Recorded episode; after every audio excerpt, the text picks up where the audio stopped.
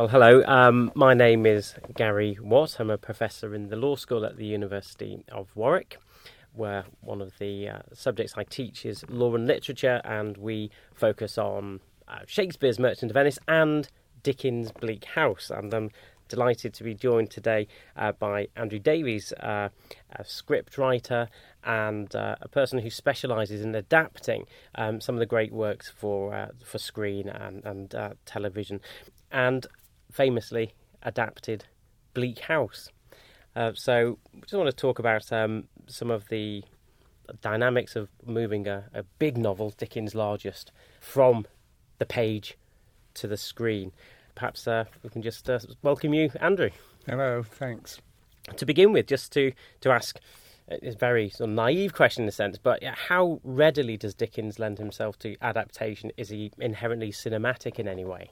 I think in some ways he is. He's a natural because uh, uh, he has a tremendous visual imagination. Uh, uh, in fact, he conjures up uh, something like like a, like a wonderful uh, uh, um, cinema scene. You can you can you can often see the cuts, you can see the dissolves, and often you know you, you get a sense of, of the camera moving mm. into the shot. So he's very cinematic in that way.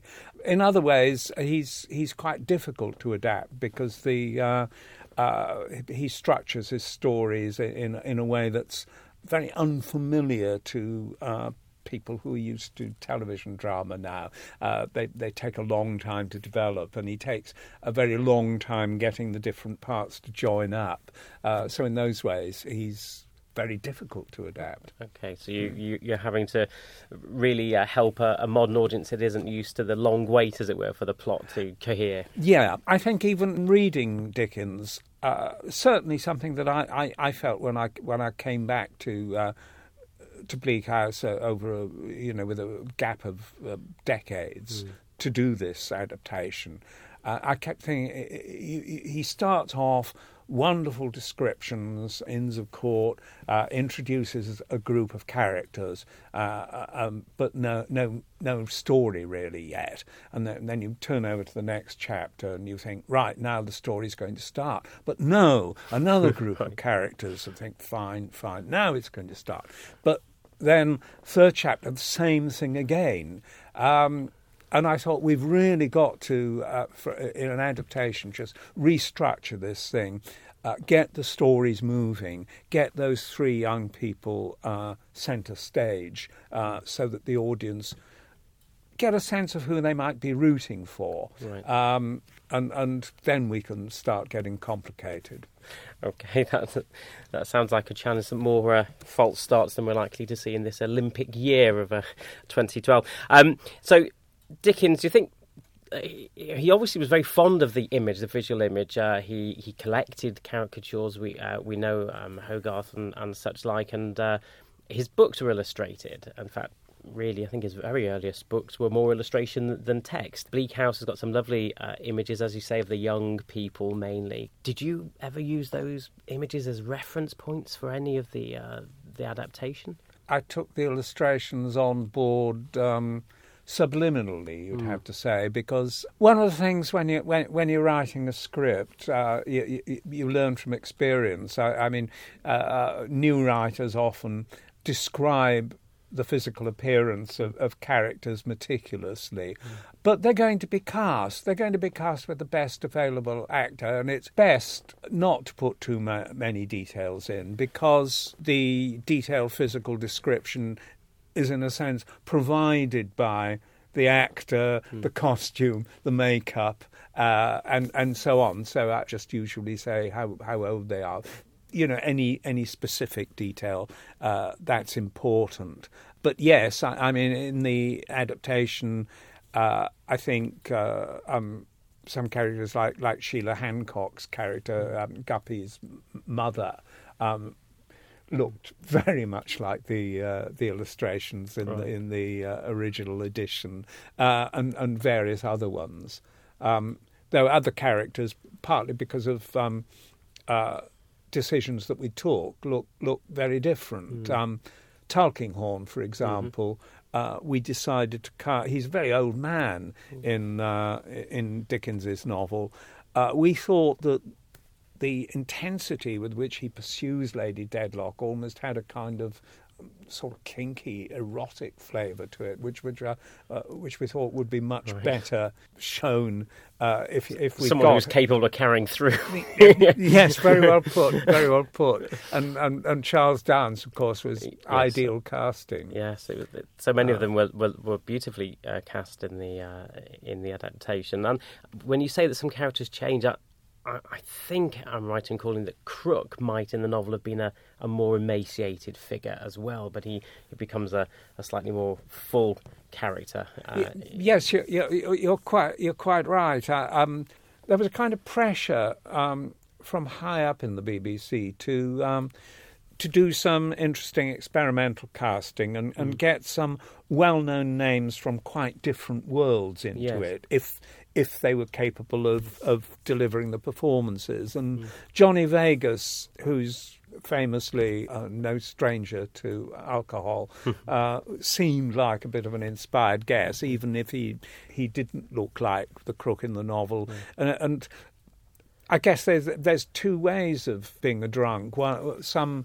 seem to put on lots of weight and go all kind of greasy, and we, we, you, you've got this idea that, that Krook was was more or less almost like a you know kind of Christmas pudding and could yes. go up if you put a match to him. So uh, it's it seemed to fit psychologically. Yes, I, I think it was it, it was mm. beautifully acted actually, and it was one of the, the big surprises I think of of the adaptation when, yeah. when it hit the screens that, that here was Johnny Vegas um, putting out a, such a great performance. Um, and his cat was very good as well. One of the um, yes. one of the few good cat actors i have seen because mostly they'll uh, cats give you absolutely nothing. and try to run away. Yeah, it was it was it was a great it was a great shining performance yeah. from the cat. Um, the adaptation. It, it's very fast paced. It's, it, it's, it is nice. We, you, you, mentioned earlier about how you, you need to help a modern uh, viewer into Dickens' plots uh, with a little more alacrity yeah. Than, yeah. than, Dickens himself um, would have done. And uh, I don't know if I'm imagining it, but you know, Dick, Dickens was, was clearly quite enamoured with the, the railways, which were, were then at the their boom as he was writing. And um, one certainly gets a sense in the novel, I think, of, of flitting from one part of the countryside to, to another. And, and that comes through in the adaptation in, in, in, in all sorts of ways. I wonder if you can just say a little bit about how you give that sense of pace um, in in an adaptation. Yeah, well, um, I, I, think it was Hillis Miller called Bleak House a novel of connections, and and uh, I really wanted to make the connections as clear as I could, or get the audience to guess at what the connections were. Mm-hmm. Um, some of them uh, you can emphasize by uh, the way I, uh, I was able to set an awful lot of scenes around uh, Lincoln's Inn.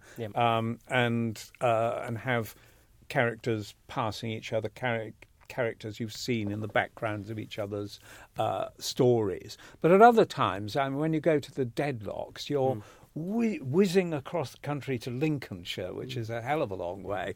Um, and uh, so I, I, remember in the in the original first draft writing something about. Uh, let's try to give the uh, impression of the camera sweeping mm. right across the, the, the country. And uh, the director v- took this on board and had these cuts that go whoosh, whoosh, whoosh, right. and give the audience a, se- a sense that um, that they're almost on a magic carpet, you know, able to mm. whiz across the country at, at, a, at a second's notice. And um, it's interesting what you say about uh, the novel of um, connections, um, and and that's what you just mentioned about the, if you like, the scene, the, the this this central London location where everyone seems to interact and uh, encounter each other around uh, a certain number of streets or around the courts. Um, is there any particular um, reference that you use for that, or uh... yeah? Um, in fact, um, people might be, might be shocked in a way, but um, I was very much influenced by EastEnders, which right. Um, which is a, a, a soap that I watch, and what I've always liked about that show uh, is uh, you've got this central location, Albert Square, Mm. and you can you can see the pub, you can see the houses of a lot of the characters. They've got this uh, scruffy little garden in the middle, and um, uh, and you can see people appearing in the background of each other's stories. So so you get a very powerful sense of the interconnectedness of all that life. And I thought, well, I can do the same with these few streets because uh, Tulkinghorn is close by. Um, you've got uh, Krook's shop. You've got the legal stationers. Uh, you've got the uh, um, the the law writer who lives at Krook's. Yeah. You've got the lawyers, Kenge's chambers. Um, which uh, we, we can certainly put very close, so that Guppy can take Esther to Kenge's chambers and go past Jo the crossing sweeper. She bumps into her father, even though she doesn't know he's her father. But we make the connection much later on. There's a way they tell stories sometimes in EastEnders that I rather liked, where you you get two characters, you're with one character, and they pass another character, and then you go the other way with that character. And I thought that's uh, so. I, I, I did that with with the law writer in episode ones. We've been with Esther and Guppy. She bumps into the law writer. He um, he goes on. We go with him, and then we pick Esther and Guppy up later. So it's um, it's a nice way of telling a story, really, that en- enables the audience to make the connections and also make guesses about how these people might affect each other's lives later on in the story. Yeah, so it's really, really fascinating. It's, um, yeah, Dickens was obviously really passionate about those accidental connections, and, and another of your adaptations was of Little Dorrit, and that's a book that's very much geared about the conjecture about where are all these people coming f- from, where they're all going, how do they all meet, um, and yes, I was going to ask about that uh, that really poignant chance meeting when Esther bumps into Nemo, the, the nameless Yeah. law writer, um, at the crossing, the place where uh, Jo, the the crossing sweeper, um, applies his uh, meagre trade. Um, of course, that, that meeting in the, in the book n- never happens. What we what we get is Esther visiting the lodgings um, above Krook's shop where, where Nemo lives, and and Dickens is probably hinting at that. Isn't it amazing how close she came Yes, to her father yes. without knowing it? And and you you, know, you actually put it there as an encounter, um, almost as if different stories are rubbing off each other, and as you say, Yes, uh, yes, people yeah. can carry a sort of contagion of each other's histories. Yes. uh, Also, one of the um, things in terms of, of casting that we did, um, they cast um, John Lynch, who's really quite a well-known actor, who's who's starred in quite a number of things as Nemo, and setting him up, giving him some close-ups, giving him perhaps a, a bit more in the way of scenes than Dickens gives him. Uh, setting up an audience expectation. This is going to be one of the main characters of the novel. Uh, john lynch isn't going to be in this you know as a kind of extra. And then kill him in the first episode. Yes, um, is shocking. you know really shocking and going to make the audience sit up and Yeah. think this is a bit unusual and it's a foretaste and a forewarning of really the the death that hangs over the the whole Yes, story. sure. Um, so uh, yeah, that's now that on the subject of location again. Just thinking about this Albert Square thing, which you know, Mm-hmm. people are probably still recovering from that revelation.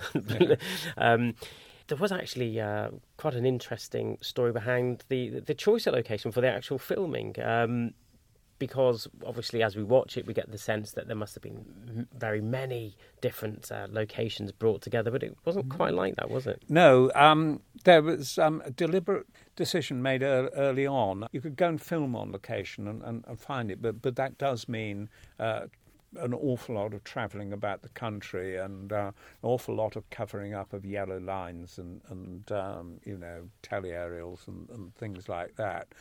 Uh, so what uh, what they did for quite a number of um, scenes in it was take over this old property uh, called Balls Park in in Hertfordshire, um, a place where I once had an interview when it was a teachers' training college um, in about 1960 or thereabouts. Anyway. Um, so, so this was a, a big old rambling house with a lot of outbuildings, and um, and they actually built uh, a whole little set of streets there, or, mm. or hmm. the fronts of them, uh, in in the outside bit of it, and also they used um, parts of that house. There was a there was an old chapel in it, mm. which they used as the the Chancery Court, ah, right, yep. and numerous rooms, uh, bedrooms that could become oh, things like inns and uh, mm. all that. So they did a tremendous lot of this because um, a lot of this is um, economics of the thing. Mm. Um, because uh, if you can uh, do as much as possible within the r- radius of the M25, um, it means you don't have to pay out overnights to the actors and the crew, uh, which can be really expensive because uh, they they have to be put up in Holiday Inn or above. Um, uh, that's the kind of union regu- regulations. So, um, so, so most things these days get, yeah. get done within the M25 one way or the, or the other. That's uh, quite a, quite an insight into the, the practicalities, yeah. and um, but it, it, worked out well, uh, I hadn't realised it was yeah. in Hertfordshire. If that's the case, I, um, I, think that's the same as the, the real Bleak House, which was I think near St Albans. Or, yes, I th- yes, I um, think it was something. So that maybe. So that in fact, a, yes, part of it. Yes, in fact, Bleak House, like one side of the house, they, they used as right. as Bleak House, so and the, other, the other side was something else entirely. Yes. so it'd be nice to um, look at a bit more at the characters. I think uh, as as one looks back on the book, some of the characters that, that one is really left with, and the adaptation, of course, just really brings those to, to, life. It's now very difficult for me, certainly, to read the book again without seeing the particular faces that you, you put on the screen. Um, I was just wondering if you, looking back on it, have a, a, a personal favourite amongst the characters. I have several favourite characters. I, I, think one in particular is Guppy. Uh, he's he's a favourite character of mine in the book because I, I think he's funny. Yes. And um, uh, and he's also such a, a, a kind of positive, mm. energetic mm. character. I think Dickens is very is very snobbish about Guppy because um, uh, in the book, uh, he uh, he falls in love with mm. Esther more or less at first sight, and thinks, you know, she'd be a nice little wife for me. Yep. Um, you know, and I set up as a lawyer. You know, she um, she'd be ideal, and he proposes to her, you know, very shyly and awkwardly and comically.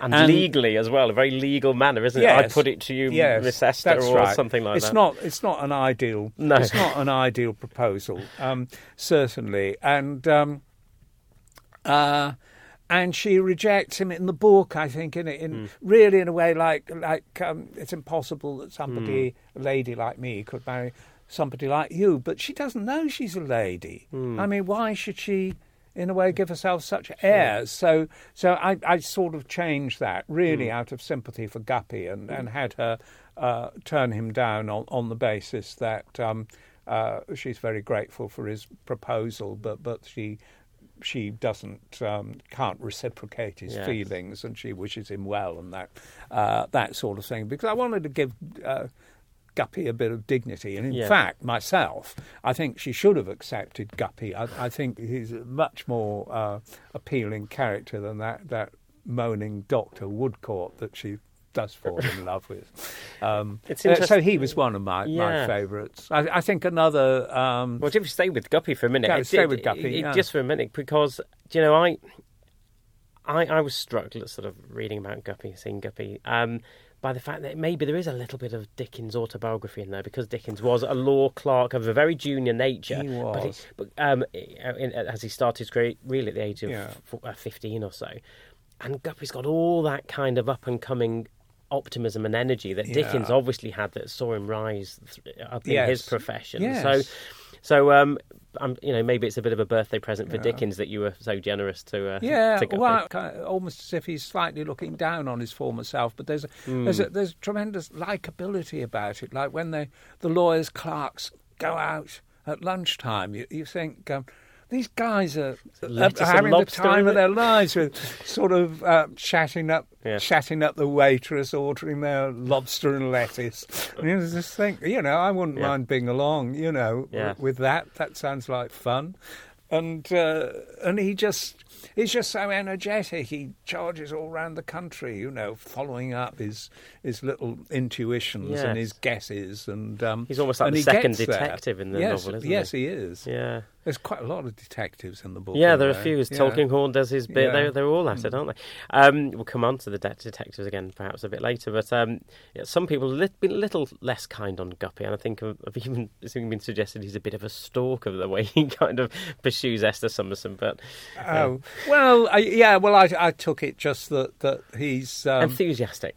he's enthusiastic. Yeah, and um, yeah, you could see him as a bit of a stalker because he. I, I mean, once she's turned him down, he sees himself more as a kind of guardian angel, doesn't he? Like he's uh, watching over her, and uh, and I had him actually. You know, I, I don't know if Dickens. I, I, I get get the book and my adaptation completely mixed up. You've but done I've- that to all of us, I'm afraid. I've, I've, yeah, I've, I've got him, you know, like like sort of drawing little doodles of angels when, when he's trying to make his connections Ah, between okay. all the uh, all the characters. He sees her like that. but I interrupted. You were going to tell us about another favourite character that you had in Uh, there. yes, um, uh, because she's such a non-character in the book, Ada. Ah, Um, yes. who's um, one of the young people with who's with a claim to the to the Jarndyce uh, fortune, Hmm. and she's pretty wet in the book. There's not much Hmm. to go on, and um, and I I just thought teenager in love really, Hmm. and. Um, and that's an uh, attractive thing that, that she and Richard fall in love, and Sure. in a way, that's the sort of nice and it, Richard is such a tragedy. I mean, he's another one that um, I, I remember that old uh, Bleak House adaptation in in the eighties. Richard was wonderful in that one. It's such a poignant story because he he starts the book so so full of life, um, so eager and so nice, and then. He get- Spoiler gets- alert! I he think get- we should, should warn the listener if you haven't read the book. This is a spoiler alert. It's like the Um, football scores. Turn oh, away right, now. yeah. So what happens to Richard? well, he gets he gets sucked into this um, almost sick.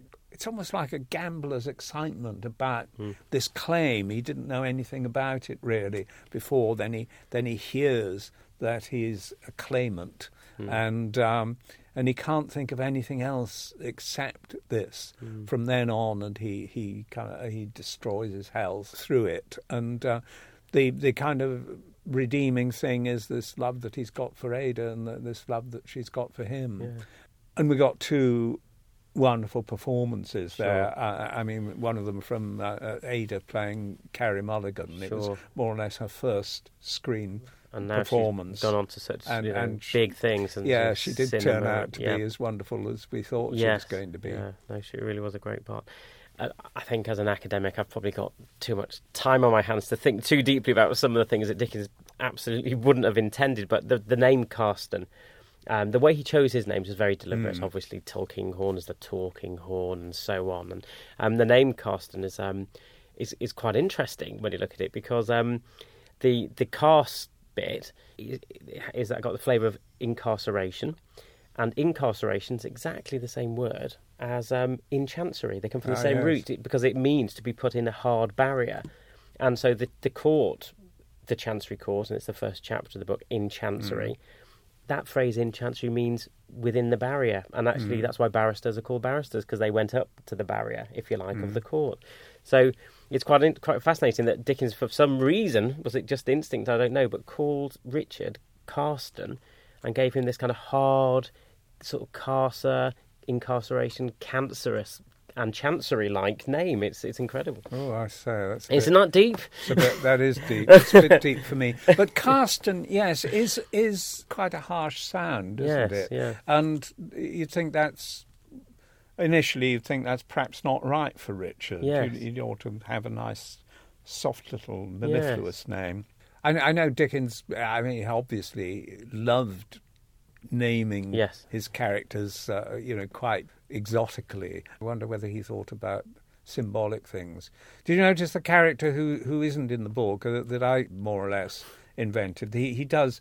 A clerk is mentioned, he's but, sort of but he becomes he becomes yeah. much more of a character, really, because I want I wanted Tulkinghorn to be able to speak to somebody uh, in his office. So I I had this confidential clerk called Clamb, which uh, Yes. which I, go- I I thought was a suitably Dickensian sort of um, surname. Yes, so you had a Yeah. chance, an opportunity to Yeah. invent a, a Dickensian character, Yes. which is which is quite But, that, but then uh, later on, um, towards the end of the book, where we started to be a bit free with the plot, Mm. Becomes an actor in the, uh, you know, I mean, Mm. he he he, ta he he takes a a positive role in um, trying to sort out. So the, you, um, use him as a kind of a, a, a glue for after linking a few things. death. Yes. Yeah, that's, that's interesting. Yes, can't really move on from talking about characters without looking at um, the main character in, Hmm. in so many ways. Um, Esther, and you talk about Dickens perhaps using names symbolically.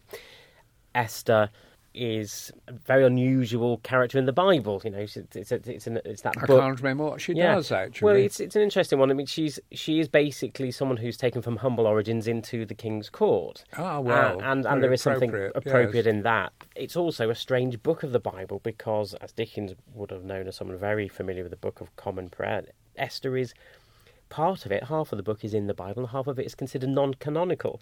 And of course, Bleak House has got this strange oh yes. double structure. Um, and Esther has her own narrative that sorts of sits alongside and isn't quite part of the whole novel. She's almost like almost like an observer on her own story. So it's a strange one. So Esther is a um, really important character, but the big debate with Esther, I think, nowadays is whether or not she is likable or someone we should root for. Now, in your adaptation, I feel that she is someone that we feel quite positive about. Is that how you first thought of her when you read the novel? No, I, I, I had big difficulties with her um, reading the novel at first because I, I thought, particularly in her own narrative, she seems uh, like creepy and disingenuous, Hmm. uh, almost Uriah Heepish. Right. You know, she's always being very, very humble, isn't Mm, she? Self-deprecating, uh, isn't she? Self-deprecating in a way that's really praising herself. Yeah. And I, I thought all these nicknames that she gets, Dame Durden and our Mm. little this and our little that, Mm. um, slightly repellent. I thought the, Mm. the whole atmosphere around her. So really, what I did was um, I, I sort of surgically removed the, the elements of her character that Mm, I, that I found unsympathetic Right. and concentrated on the bits that, that I liked, Mm. such as her kind of self-contained thing, that that steadfastness, Mm. uh, that she's uh, very loyal, that she's very perceptive, Mm. uh, she's totally honest. You know, she won't hide what she really thinks and No. f- and feels, and that she's a bit of a moral touchstone in, in the novel. That um, uh, Jarndyce uh, indulges Skimpole. Yes. And Esther is very hard on Skimpole Sure. when, when she hears about his family and, and so on. Yeah. And she thinks, well, I'm not going to be amused by somebody who's such a um, sponger and who, Mm. who's so neglectful of his own family. And, and so, um, yeah, we like her. And also, I mean, she was very well cast in um, Anna Maxwell Martin, Yeah. somebody who's um, who can, at any rate, make herself look very plain, which is good for Esther, and has just such an expressive Yes, face. very adaptable. So, yeah. because Esther does an awful lot of listening to other Yes. people and either thinking, oh, I'm so moved and I'm, I feel sympathetic, Yeah. or she thinks, actually, I don't believe a word you're saying. Yes. So we go through the story really looking into Esther's eyes to, Yes. to think, what should we be thinking of this person or that person? Yeah, so Esther's. Um, it's interesting what you say about sometimes she's moved and sometimes she seems impassive, almost as if she's got the qualities of her parents. Her, her mother, who begins the novel as this very still creature of fashion, icy still, really. Yeah. And the father who's you know chasing dreams and and uh, you know, dies with opiates or whatever. And um, she, she she's yeah wonderfully, I, I think, quite a, a rich and, and, and broad and, and, and nuanced and complex character, whereas some people think she's a little bland. And uh, as a lawyer, got this little theory that in this book about law, where everyone's looking for justice and they don't find it, as you you called her a moral um, touchstone, that maybe she is in a way the missing justice of the whole story, um, because her actions, at least, even if her, her words mm. are hmm. sometimes a little annoying, her actions, she looks after the poor. She um, she turns her mother from this sort of frigid, uh, icy character to someone passionate and moving, mm. who moves obviously to her death eventually. I um, really have warmed to Esther the more I've sort of uh, read about her, but I, I do have a sneaking suspicion that, that your adaptation has, has, fooled me into liking her more than I should have done. Uh, well, uh, I, I, mean, she is the um, the heroine of the novel, and yeah. you've got to write it in a way that. Um, uh, I mean, there's an argument to be had mm. over that. I mean, I might be. People could legitimately say that I was traducing Dickens by, by leaving out all the uh, complicated and, and bits that I don't like. But but but anyway, I think you you know if she's the heroine, you've got to write her in a way, and and, and the actress anyway is going to act her in a yeah. way that um, yeah. that people are going to like. Well, it worked. um, if we can move on to the, the lawyers, um, sticking, I suppose, with, with characters, and um, and I'm biased, obviously, um, uh, being quite interested to see how Dickens portrays lawyers.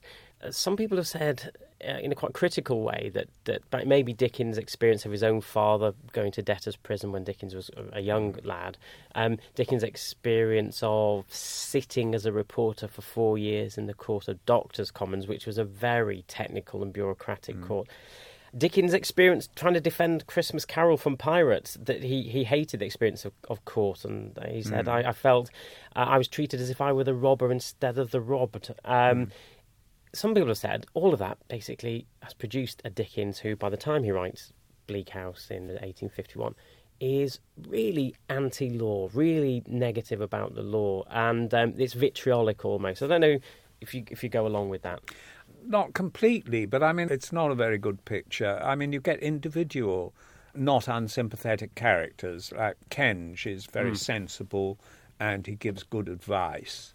The Chancellor yeah certainly in the, the, the, early stages when when he's um, deciding whether you know the, the, this is a good disposition for John Jarndyce to look after these people. I, I, I don't know whether Dickens intended it, but I, I certainly tried to put in this this thing like, is he getting these kids to groom them for sex? Um, uh, and I've tried to put a kind of element of suspicion, yeah, justified okay. suspicion into uh, Ian Richardson's um, questioning so he's he's okay, but but in general, the the I, I, mean, you can't get away from the overall emphasis that the lawyers are really in it for themselves, and right. and the awful macabre, almost Kafkaesque jubilations at the end where they're yes. all throwing their papers up, and all the lawyers are saying, well, you know, they're almost like pack of vultures. Yes. Yeah, we've picked all the bones out of this one. Yep. You know, what's next? And sadly was all too yeah. true a reflection of of mm. the state of that court, the Court of Chancery, yeah. when Dickens set the novel, which was uh, whatever 1827, yes. so a good few um, years before he actually bit. wrote it. Yeah. Yes, uh, so many of these 19th century novelists set their their greatest novels about 20 mm. years back or, or um, perhaps when they were in the, the time of their sort of their own their own youth yeah, yeah youth and, and yeah. seeing the world with fresh eyes and, and, certainly in Dickens' case that's when he was a law clerk so uh, Yes, Jarndyce too. I, I, in some ways, I, I, would think represents Dickens's position, mm. um, which is, you know, don't go there. Yes. Um, yeah. I've, I've, got a I've got a claim as well, but yeah. I've seen what it can do to people, and um, I'm not going to pursue it. That's of course, it's right, easy yeah. for him to say because yeah. he was a, a, wealthy man without having to um, go to law. Exactly right. He was actually invited a couple of years after the Carol case would you like to have another go, Mr. Dickens? said the lawyers. And then he said, um, uh, on the whole, I would much rather not proceed. And it's actually in capital letters, the mm. word not. So he had a, a really quite unpleasant experience. Um, the other thing that I suppose distinguishes Dickens from some of the poor souls trapped in Chancery is that they genuinely couldn't get out of the case. And this is a, a, yeah. a line that Dickens used. They'd like to get out, and Jarndyce mm. says this, but they cannot get out. Dickens was given the choice would you like to litigate? But people in Chancery were genuinely mm. trapped, sometimes it was said for their own benefit because you have a claim under a will, but they couldn't disclaim. Yeah. So um, that's that's the horrifying prison quality of, Yeah. of chancery. Didn't it used to be a name for a wrestling hold or something? That's right. I've got you in chancery now, my boy, It- sort of thing. And Absolutely. Somebody held in a position in which, you know, they, they technically couldn't move. Absolutely right. There's a One there's, way or the there's a rhyme, or was it a book called "The True Bottomed Boxer"? I've no idea what, what a Mm. false bottom boxer looks like, but a true bottom boxer, and that was 1825, and again around the time that Dickens was just Mm. uh, about to start his law clerk career, and it actually says, you know, that- one of the great you know holes is the the, the chancery to get a man in chancery. And I mean, you know, getting him in a headlock that he can't get out of, um, which is a pretty violent image of what the court got up to. I'm- Mm. God, I'm afraid yes. to say.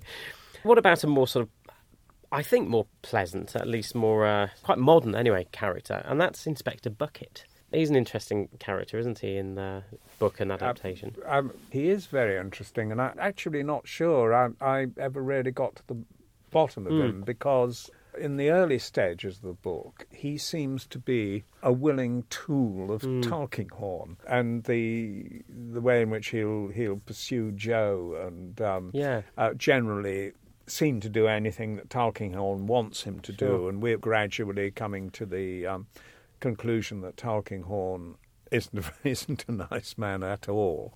And then he switches round Yeah. uh, and uh, turns out to be a rather brilliant detective, Mm. um, who very who- who has as the best interests Mm. of of um, the good characters Yes, at right. heart. I think it's very, very touching, isn't it? The way that he's he's portrayed when Gridley is is, is dying. Um, that he's you know he's very very much the, the man on the spot, and he's not afraid to go into the, the diseased places.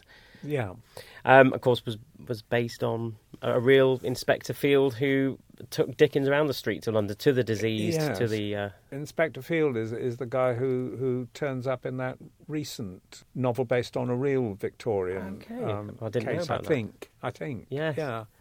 Certainly. Yeah. I mean, he was a he was a famous Victorian detective, wasn't he? Yeah.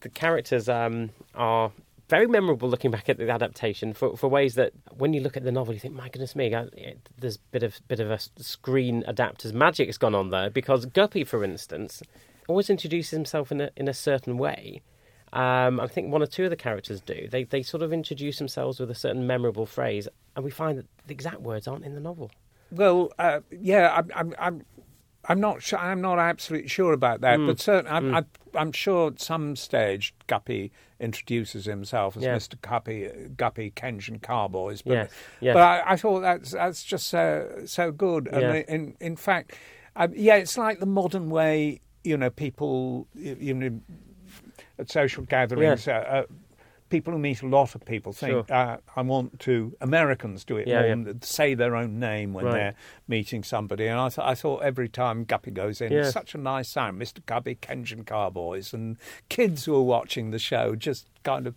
picked that one up. And the other one in particular Yeah. was uh, was Smallweed's. Shake Me Up, Judy. He says it perhaps a couple of times in the book, but um, but I just thought it was so so good. It was Yeah, like yeah. a catchphrase um, in, in a comedy show, Sure. uh, like a comedian's catchphrase, and. Um, so I, I had him say it. Yeah. Um, you, you, so you could hear him coming when he wasn't even on Yeah. in, in shot. Shake me up, Judy. he's brought in a sedan or something and- like that isn't he yeah. at one stage and it almost sounds like a you know saying it like a like a Punch and Judy show, and um, you you could you could for a while download it as a ringtone for your oh right for your mobile phone, so which is rather a good I hope those days aren't gone. I'll have to have to buy them. well, we won't. I won't try and mimic it, but it's, it certainly sticks in the mind. Um, probably getting a, uh, towards the end of our time. It's been fascinating to uh, to, to hear uh, some of the, the ins and outs of uh, how you adapted this this largest of, of Dickens' work, and then you you were unafraid. You know, you then went on to Little Dorrit, which is I suspect his second largest work. So Yeah, you, you, you don't mind a challenge. No, no, I've loved it, and, I, and of course I approached Little Dorrit with a with a Mm. with a lot more confidence because I, I'm, I'm having done Bleak House because Mm. I thought we've I've sort of cracked Mm. the the way of doing these things, Yeah. and uh, uh, and Little Dorrit went much more quickly. Yeah, well, it, it was uh, a wonderful adaptation. Um, but we're going back to, to Bleak House, and um, the novel begins with ooh, a good, solid page of text describing the fog, the Mm-hmm. fog that this London peculiar, I think it's called, was it, or London particular, Yeah, or something yeah. like that, that that fills London, and we find that it ultimately emanates from the throne of the, the Lord Chancellor in Chancery. This great image of the barrier between Mm. the people and justice, and, and whatever else, and the disconnection of institutions in this world where people are Mm. trying to connect. So it's a great image, and um, now. We do notice in the adaptation there's there's this very Where's the fog? Yeah. well, you know um, how to put this. Um, it, it, you have this sense of um, a fog of uh, of movement. You've got the mud, you've got the grime, you've got all, but not a lot of actual fog and evidence. i now, was that deliberate? Um, uh, no, not not not on my part. Of course, if you're going to have absolute solid thick fog, there is a problem because people are going to say who just came on, you know, in a sort of Eric and Ernie way. Um, but it would have been very good to see a lot of fog swirl across and, you know, just temporarily uh, block out our, our view, so that we we found ourselves you know, um, disorientated. Uh, so I wrote a lot of fog and a lot of references to fog in, in, in my script. But believe it or not, the BBC weren't able to provide the fog. They, they kept saying, well, we, we've got fog machines, but um, if there's a breeze, it just blows away. I mean, before you start shooting. And you would think there would be some way of overcoming this difficulty, but, but apparently not.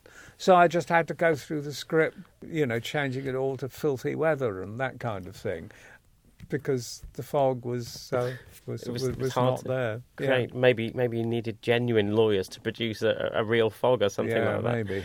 Well, it's it's it's funny, isn't it? Uh, I'm sure scholars of television studies would look at that adaptation and say, ah, you know, I think there's there must be some deep reason why there's no fog here. It turns out to be just one of those beautiful Yeah. chance things of everyday life, Absolutely. which is exactly the sort of thing that delighted Dickens and uh, inspired him to write Yes. uh, these uh, novels in the first place. So perhaps that's a good note to end on. Um, thank you very much uh, for coming along and uh, giving your time um, and helping to wrap up this uh, this nice birthday present for Dickens. Thank you. Thank you. Bye.